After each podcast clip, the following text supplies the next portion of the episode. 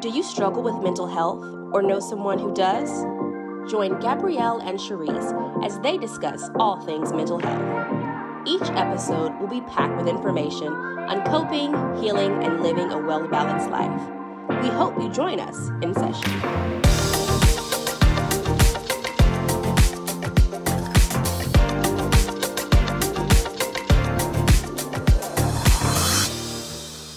Hello, hello, everybody. This is Gabrielle and Cherise with In Session Podcast, and we are back with another episode. I'm really excited to talk today, Cherise. So, what are we chatting about? Today, we are talking about dysfunctional family members. And I think it's such a good topic because, you know, all families are unique. And yeah. I think it's helpful to cope with whatever family style that you have. But I think it's kind of cool to see different structures of families, but also see how people are able to deal with, you know, some family members that might not. Yeah be functioning the way that they are. And so, where do you want to start with this topic? Maybe like a basic understanding of like what would categorize like dysfunction versus functioning, maybe. Okay. I think one thing for me that's really big when it comes to dysfunctional family member or family units is expectations. Yeah. So maybe um, family members not having like clear expectations of you and then getting really emotionally dysregulated yeah. and getting upset at you for not meeting certain expectations or really just getting really reactive towards yeah. certain things when they think that, oh, this is the expectation that's like not stated but should be upheld and then yeah. everyone's kind of in disarray when that expectation is not upheld because there's a lot of emotions going on Absolutely. what do you think about that do you see that with clients i do i do and when i think about like dysfunction and how it shows up i'm always reminded of like different life stages because you can mm-hmm. kind of see it play out through the lifespan and so yeah. sometimes when like i have clients who let's say they're in their 20s or 30s we'll talk back like oh take me when you were a child right and I try to get information about what their family dynamic was like when they were six, when they were 16, 26, etc. Because what you'll find is that dysfunction doesn't just start when like, oh, you're old enough to drive a car or you're trying to move out to college. It can start when you're really young. And it could look like, you know, I've heard some uh, of my clients say things like when they were young, they couldn't like spill milk or make a mistake or, you know, or, you know, just something like that, where if they did something, their family member had a really heightened reaction, like you just said, to mm-hmm. whatever they were doing or it's just this highly conflictual environment where it's like I'm seeing conflict a lot or there's conflict directed at me. Mm-hmm. And you know, I had someone who wasn't a client, they said something really powerful to me the other day. They were like, I met someone who tried to blame a child for doing something and it wasn't the child's fault. Mm-hmm. And they were like, that triggered me because I know what it's like to be a child and like be blamed for stuff outside of our control. That is dysfunctional, right? Because kids, think about like little small kids, they can't control if you know something happens outside of that so i think of things like that i love how you break it down with clients of going back into early childhood mm. middle childhood and then adulthood because some of that stuff can follow you and you're not even recognizing sometimes that this was dysfunctional or that this wasn't yeah. um, something that happens in other families until you get to be an adult and you can kind of create your yeah. own expectations and so i love the example of the heightened emotions around oh like you made a mistake or yeah. the child did something and they're not sure what they did wrong and so they right. have these heightened emotions and so they're kind of reflecting back what the parent is like kind of portraying and then as an adult they are portraying that in their new relationships yeah. and then it becomes like oh like what's what's going on with you like that's yeah. that's nothing to be upset about or this level of, mm. of mm-hmm. upset about i know yeah. for me i gave this example in grad school my mom had really heightened responses like when we spilled something or i was very clum- clumsy and i still am and so i would spill water all the time and for me it's like oh it's just water like we just leave it like it'll dry up yeah but for her she's like oh my gosh like clean it up like we don't want it to leave like a stain or whatever a water stain yeah and so i would get like that, like around Reggie or just like with friends, like whenever I spilled something, it's like, oh my gosh, like a big reaction. And yeah. Reggie's was like, you know, that's not a big deal. And I was like, oh, you know, it isn't. But it yeah. took me this long to learn because that was so ingrained. And that was just like, you know, when you spill something, you jump to it real quick and yeah. like have this heightened emotion. Um, I'm not saying that was a bad thing, right. you know, it was just something that I thought was normative mm-hmm. in my mm-hmm. household. Absolutely. There are so many things that just like are unique to families that we grow up and we think, oh, well, this is how everybody does it, right? And then sometimes you get around people and you're like, nope, that's not how everybody does it. Right. And I think um, some things we can kind of talk about the difference. We have like functional, then you have dysfunctional, and then sometimes you can just have like unhelpful. Mm-hmm. Because I think there are, you know, every family member doesn't fall in the, oh, they're just dysfunctional and they're horrible, right? Maybe it's that they do some things that aren't helpful for our growth or helpful yeah. for our independence. And so I think we could even talk about the differences there because I've seen some people get really on edge if like you talk about the functioning of their family. Mm-hmm. And i think i'm always i always try to be respectful of like hey you probably have a great family right, right. But that doesn't mean that they could not have done something unintentionally that was not helpful. And I think when you phrase it like that, people can mm-hmm. be receptive. Have you seen that at all? I I love that because the la- the the part that you said about like how you phrase it is important because if yeah. you are like kind of talking about people's family members, which is important to understanding them, they might get defensive. Yeah. And we don't want clients to get defensive because we want them to kind of break down those barriers and see what's going on that's affecting them now. Yeah. And so I like that you can rephrase it to say, hey, how were certain things unhelpful to, you, to you? Sure. Because your family members they all might be great. They might yeah. be great individual people. The unit might have been great, but the way that you received love or the way that you received right. like emotions from them might not have been the way that you were needing absolutely. in that moment. And you know sometimes parents don't always get it right. Yeah. and a lot of people are like well i don't want to blame my parents. Mm like they did the best that they could. Yeah. I get that. I, I don't want to blame them either but i do like for clients to see what the explanation is of like right. how it's still impacting their functioning. Absolutely. And so i think something that's unhelpful maybe that we see in families is sometimes like people the kids not getting their needs met in the way that they absolutely. you know need need.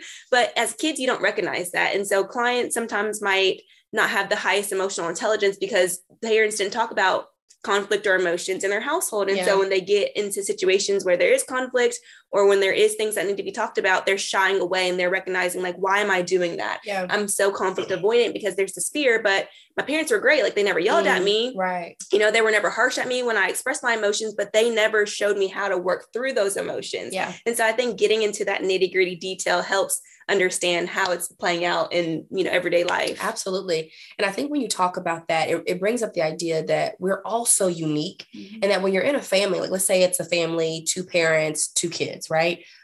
you would be shocked at just how different each of those four people can be. And so, for a lot of us, we tend to relate to people how we relate to ourselves, right? And so, if we have a way of communicating or a way of doing or being, we try to like insert that in our relationships, and it could not be what the child needs or the spouse needs. And so sometimes learning how to be helpful, it's not that what you're doing is bad or not working because it may be good for you. Right. But it's like, does this person need something different? You know? And so I have three kids and all of them are really different. like personality wise, they're very different.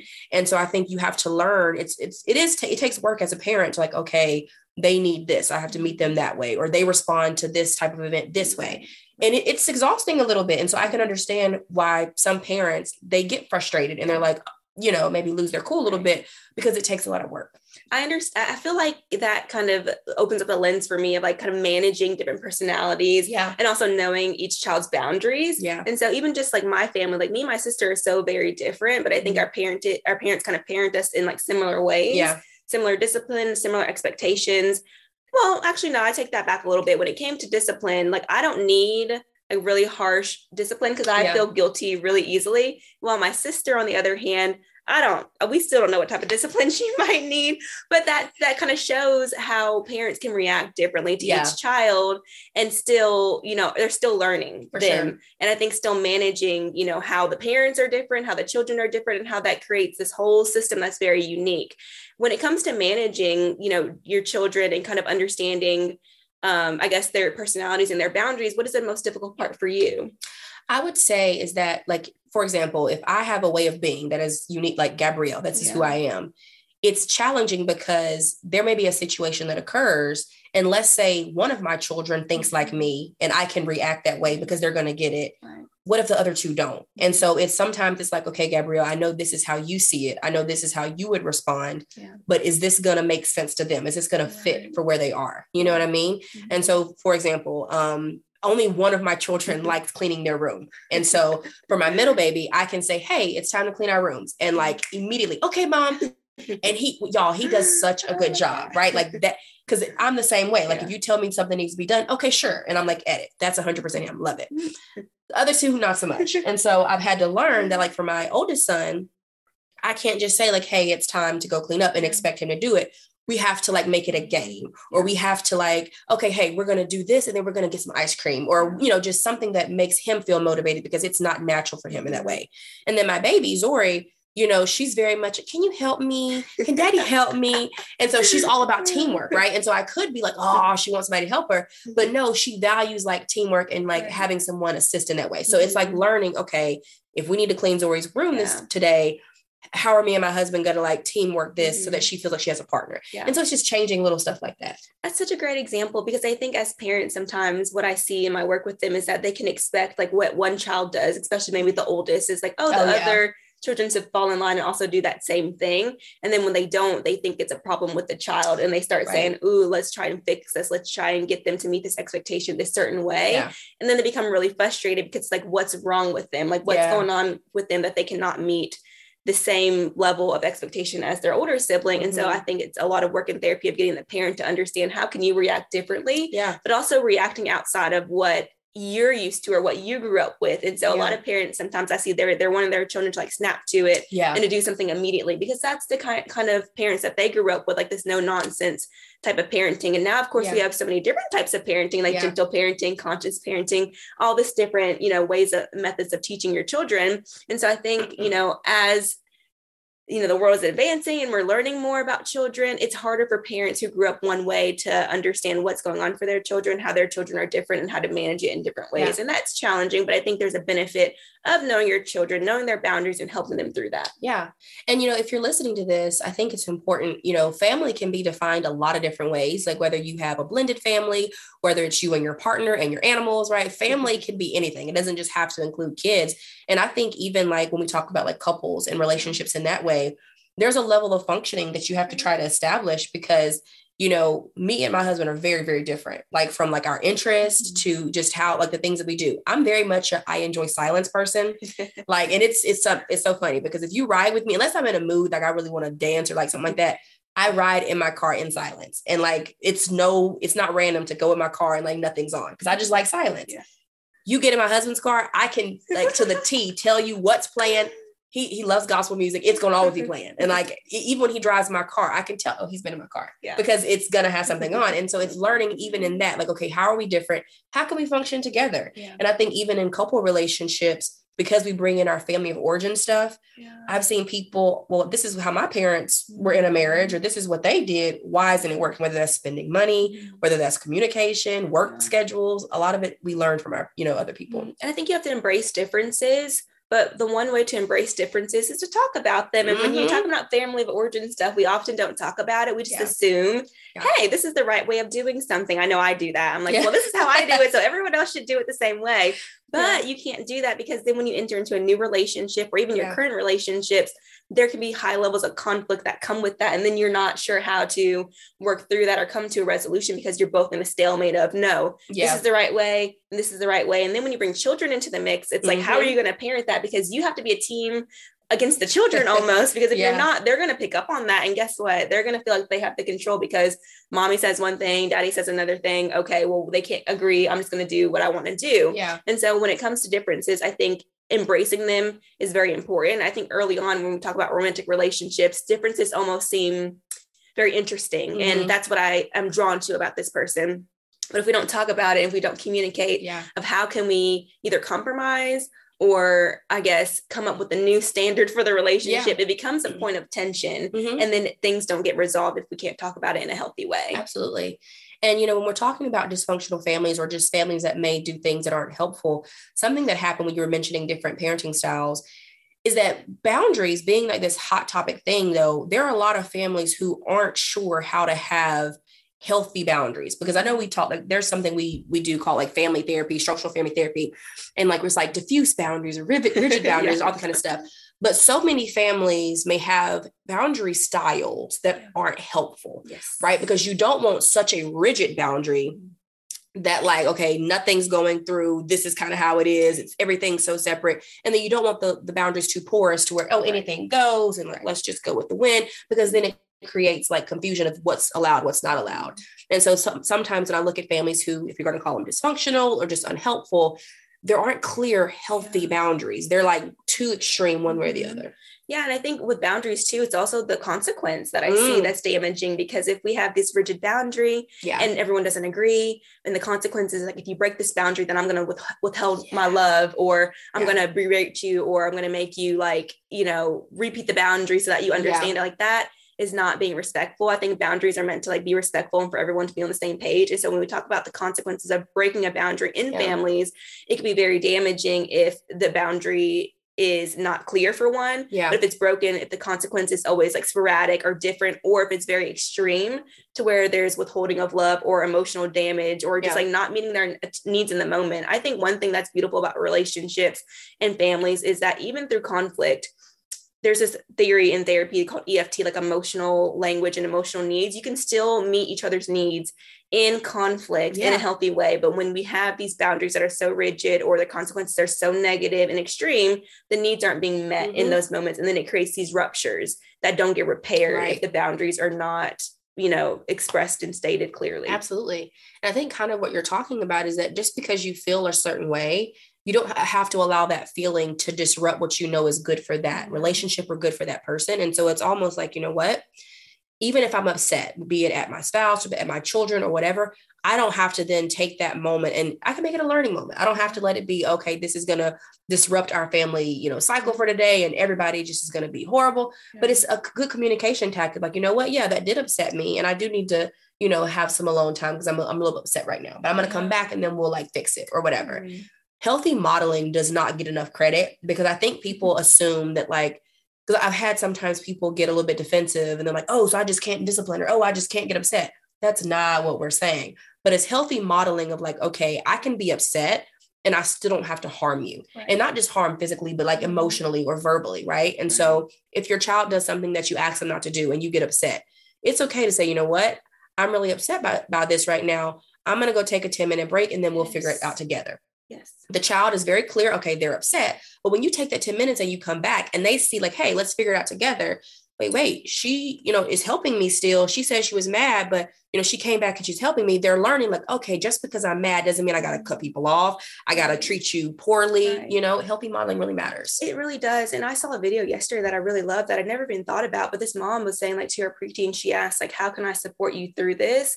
Like, any issue, anything that the child needs, like, how can I support you through this? I'm not going to do it for you, Oh. but tell me how I can support you. How can I model that I'm here for you yeah. and with you, but I'm not going to like enable you to do things that you shouldn't Yeah. be doing? yeah. or I'm not going to do it for you to where you're not learning discipline or work ethic. And so I think also choosing what you're modeling is very important because you can model something like, oh, I'm sitting here for 10 minutes straight without moving. Mhm. My two year old child should be able to do that too. No, you Yeah. shouldn't expect that. You should be able to model like regulation at each developmentally appropriate level. And so I Yeah. love the example of I'm going to walk away.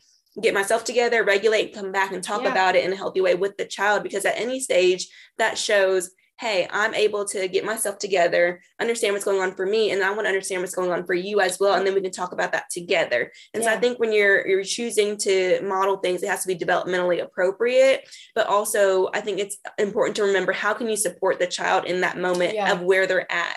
If the child is yell- yelling and you want them to straighten up real Mhm. quick, well, supporting them doesn't mean like neglecting them and leaving Mhm. them and saying, I'm not going to deal with you, or, you know, put that toy back in the store and, and yelling at them and bera- berating them for their emotion. I think helping them see what's happening for them, supporting them, giving them options is very Yeah. helpful.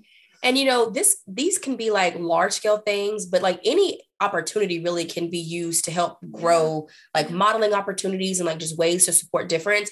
I'm a big advocate that a lot of what's wrong with the world is that we just don't know how to respect and like relate to differences, right? Yeah. And so like a real silly example, my voice sounds a little bit mm-hmm. better, but I lost it, you know, rooting for the Super Bowl. Mm-hmm. And, you know, I love the Philadelphia Eagles. I'm a Jalen Hurts fan. Roll Eagles roll. My son likes the Kansas City Chiefs. And so, yes, it was tough. And so there was a, a point um, in the game on Sunday where, like, of course, the Eagles were winning at one point, and then the Chiefs ended up winning. And my son was super excited about it. And I was not happy because my team lost, right? And there was this point where, like, you could tell he was concerned because, okay, mom is not happy. And I had to tell him, like, no, no, I'm really hurt. I'm sad because my team lost, but congratulations on your win. And it was a simple modeling example of I'm not going to pretend like I'm happy because I wasn't happy that they won. So I honored my own emotion, but then I told him, hey, but it's okay for you to be happy. You know, way to go, Chiefs, right? Yeah. And what that does is that on a larger difference, like let's say later on in life, if he chooses opposite of what I would pick or something like that, hopefully he will know like okay my mom may be sad because yeah. she likes this or she does whatever but she's still going to be able to support me and yeah. that is big even though it's a game this time it could be bigger later yeah i love how you can take small examples of everyday life and see how it can transfer to a long-term skill uh, that shows yeah. to me like children are going to look up to their parents for what they should be feeling and what they should be thinking sometimes and if you are like yeah like you should be mad with me yeah. or like almost like being the emotion is so big and you're disregarding their feelings. So if she never took the moment to say, no, it's okay, congratulations, like I'm happy that you're happy, you know, maybe he would have expected that he should have been mad too. And then it wouldn't have, yeah, you know, he wouldn't have been able to congratulate his team and be happy about that win. And so, you know, in, in the future, I think what that leads to is children and adults in the society being able to differentiate their emotions from other people. And so they're taking the time to say, hey, my emotions are important. Yeah. Other people's emotions are important, but that doesn't mean that I have to feel what you feel just because yeah. that's the highlighted emotion in the moment. Yeah. And one of our points for our topic is control, right? Because it dysfunctional families want to like almost control the outcome or mm-hmm. control the the family member to like be what they want them to be. When so much of healthy family function is like look i can try to lead you in the right direction but i mm-hmm. can't force you or control you so much that you're going to have to do this thing. And so i think what we see in unhelpful families is that the control piece is so strong. And it's like i've seen this a lot with with clients where it's like oh, this is what I want you to talk with them about in therapy, and this is what they should do with their life. They should do this career, go to this school.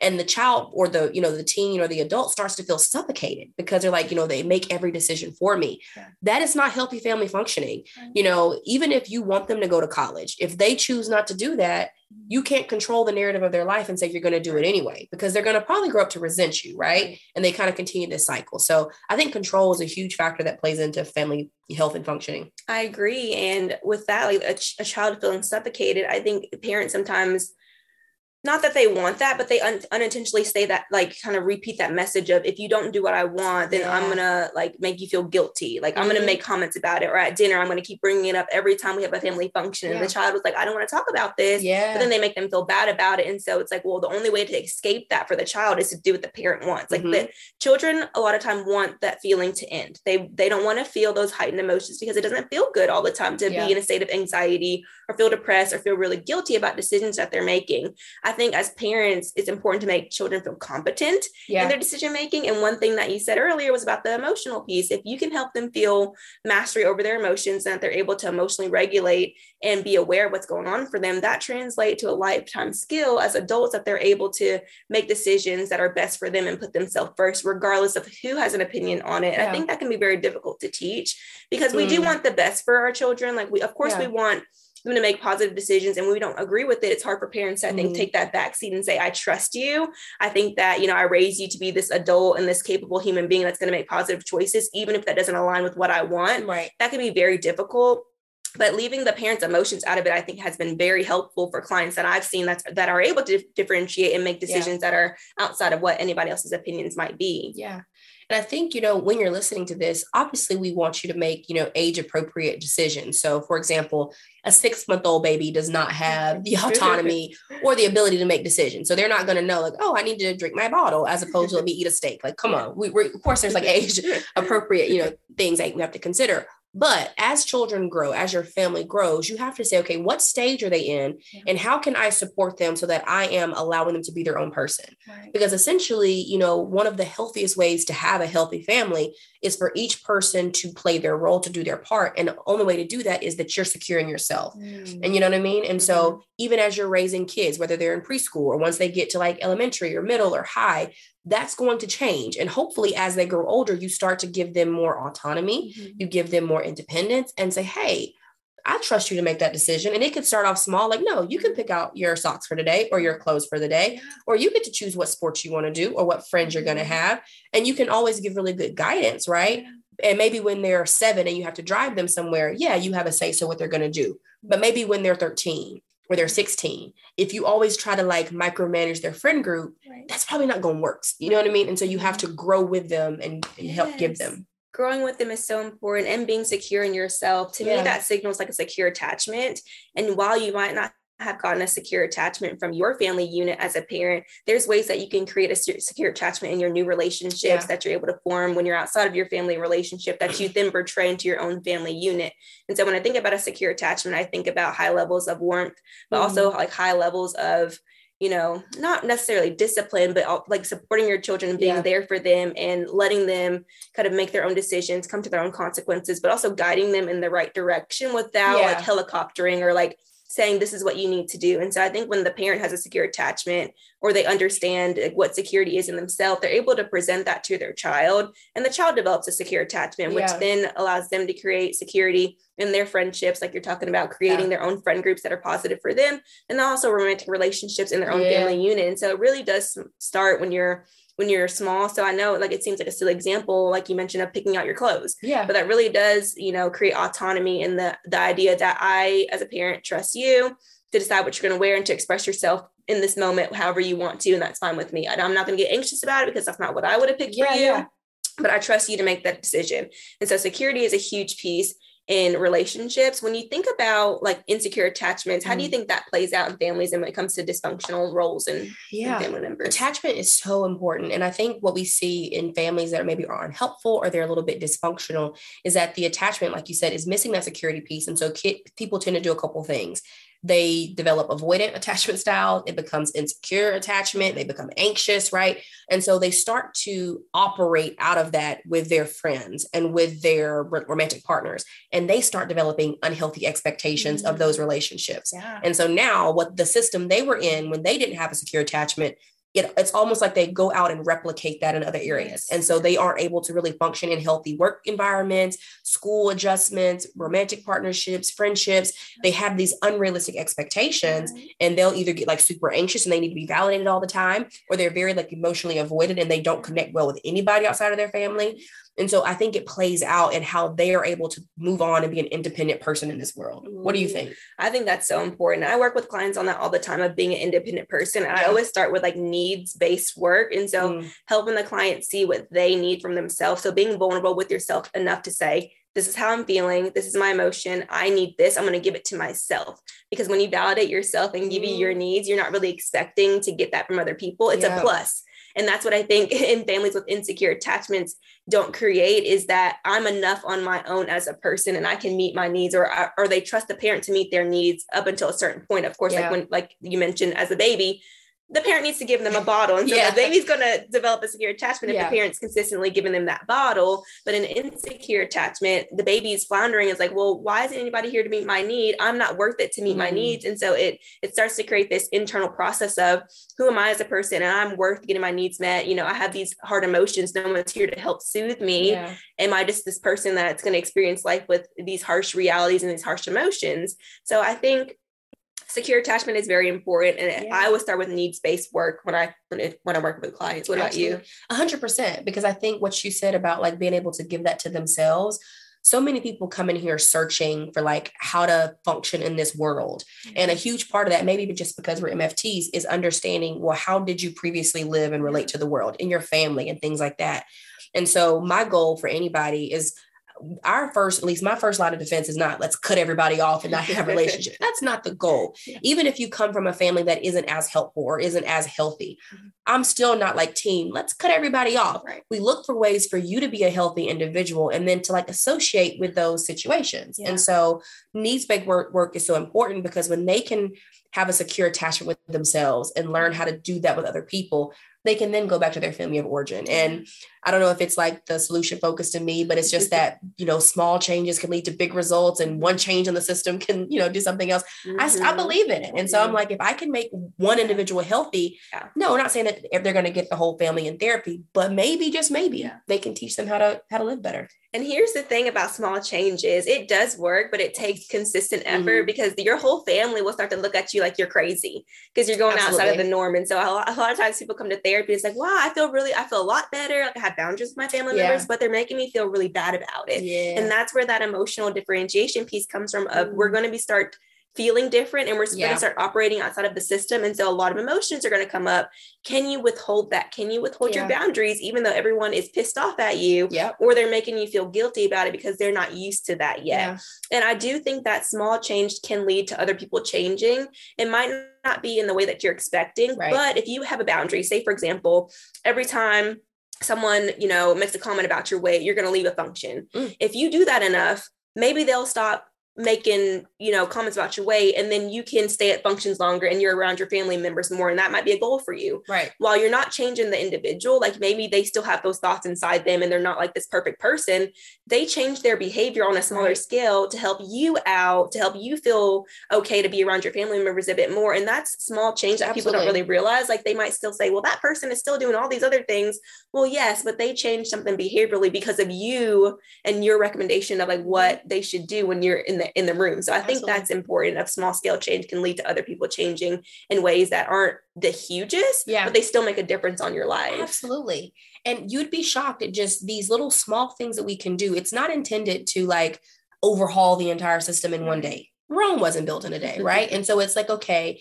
how can I make a small change and do it enough times mm-hmm. to where one, I'm feeling great and I'm feeling better, but then I'm also teaching people how to treat me, you mm-hmm. know? And I think so much of it is kind of that unlearning piece because mm-hmm. the first part when they come in here is that they may already have like this frame of reference that may not be the healthiest. Right. And so this is where we unpack that. We help them establish a secure sense of self, all of that. Then you take that new information that you've learned and you say, okay, I'm going to go sprinkle a little bit of this in my romantic relationship or my friendships or my family. And like Cherise just said, they may not become this like, do this 180 version of themselves like yes i'm just where you are right. but they will start making small changes out of mm-hmm. respect for you mm-hmm. and it could be something as simple as not wanting to be called out your name or a comment about your weight or like them getting too much in your business with your how you raise your kids or how you work your marriage even if they never stop thinking that way, they won't express it to you out of respect right. because you've made it clear what your boundary is. So boundaries are still really important. Mm-hmm. At times you may have to minimize like how much I'm around them. Do I have to leave the function yeah. early? Do I have to not spend every holiday there? You do that in order to become what you need to have healthy function for yourself and be realistic about your boundaries too if you know someone is not really going to change like if other people mm. in your mm. family have tried to put boundaries with them mm-hmm. before mm. and they are just like stuck in their ways and they're not going to change yeah well maybe it's not even worth it for your mental health or for your energy to even like have a conversation with them yep. about a boundary because they're not going to change and maybe you even try say like you know you're willing to give them the benefit of the doubt you try it and it's not working mm-hmm. we're not going to tell you to keep on trying yeah,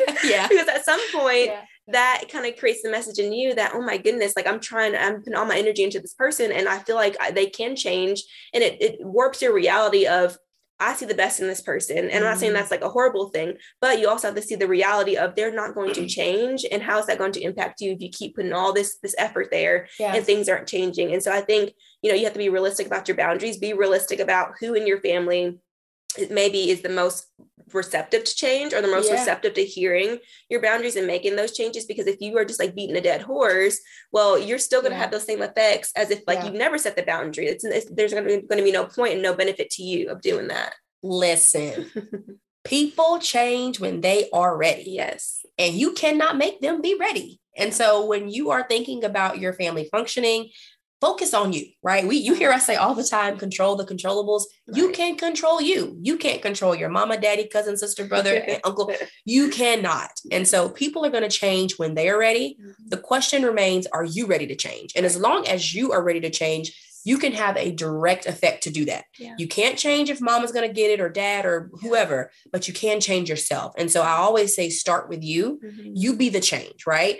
And I'm not going to say don't worry about the people who don't want to change, but that's not your burden. That's not your mm-hmm. responsibility. And I can honestly tell you if you work on the changes with yourself and then you start honoring that, it, the boundaries become your best friend because like, look, I've done what's best for me. If you can't treat me like I want to be treated, cool, boo, no problem. I'm not going to force you, but I know to leave this relationship or to stop this friendship or whatever the case may mm-hmm. be. And it's not easy starting out because, you know, you're used to being treated a certain way. Mm-hmm. And so mm-hmm. your brain is like, oh, well, this is my normative. Like, this yeah. is what I feel like I do deserve in the beginning when you're setting boundaries. And so you might feel like, you know, I need to go back to that. Or if I let these people go, am I going to find someone else that will meet this boundary? Yeah. And so there's a lot of fear there. But once you get a small taste of it, like Gabrielle was saying, the boundaries will become your bestie. Mm. you will want to create more boundaries because you start to tell yourself, I am worth being respected. I am right. worth my boundaries being listened to and upheld because, you know, that creates the best relationships for me. And also it creates the best version of myself mm-hmm. to give towards other people. And so once you get that small taste, mm-hmm. it becomes this domino effect of how else can I implement that in other domains in my life, not just with friends or family, but in work or other relationships mm-hmm. outside of that, you know, extended family members, all of that. And it helps benefit you. But it does start with kind of kind of breaking down those fears of what am I worth? Like, am I going to get the yeah. true benefit of this if I start cutting off people or letting people go that are not withholding the boundaries in Absolutely. my life right now. And if you're listening to this and what she just said resonated with you and you're in that place of like not feeling like you're worth this or not knowing what it is that you deserve, start there, right? You may not be at a space where you're ready to like maybe put up the boundaries or minimize the contact because maybe you don't think you deserve that. That's awareness all in of itself. Get plugged in, find a therapist, work on that, and start working on that need stuff. Start working on your value and your self worth. Then, once you get that figured out, you can figure out how you're going to deal with your family who may be dysfunctional or unhelpful, but it starts with you. And so you got to make sure that you believe you deserve whatever it is that you're requiring. It does. It does. It starts with you. And so, whether you came from a dysfunctional family, you have dysfunctional family members in your life, something's unhelpful to you within your current family, the change can start with you. And so, I think that would be my takeaway from this episode yeah. is if you're wanting to make change, just start small. Yep. Kind of be realistic about the expectations that you're setting for yourself and family members and start there and, you know, take, give yourself grace. It's not going to be perfect. Mm-hmm. Family members, people in your life will get upset when you start to change because they're not used to that. Mm-hmm. That's okay fight through those feelings, make sure you're aware of how you're feeling, process that, and move forward because you know that it's going to be the best thing for you. What is your takeaway? That is amazing. No, I'm, I'm the same way. I think, you know, focusing on you, letting the change begin within first, and realizing that other people will change when they're ready. And yeah. it's not our job to make them ready. It's not our job to determine, oh, well, you should be ready. No, yeah. I'm ready. And let's just start there. Yes. Well, thank you guys so much for listening. We hope you guys enjoy this episode, and we'll be back for more next week. Bye.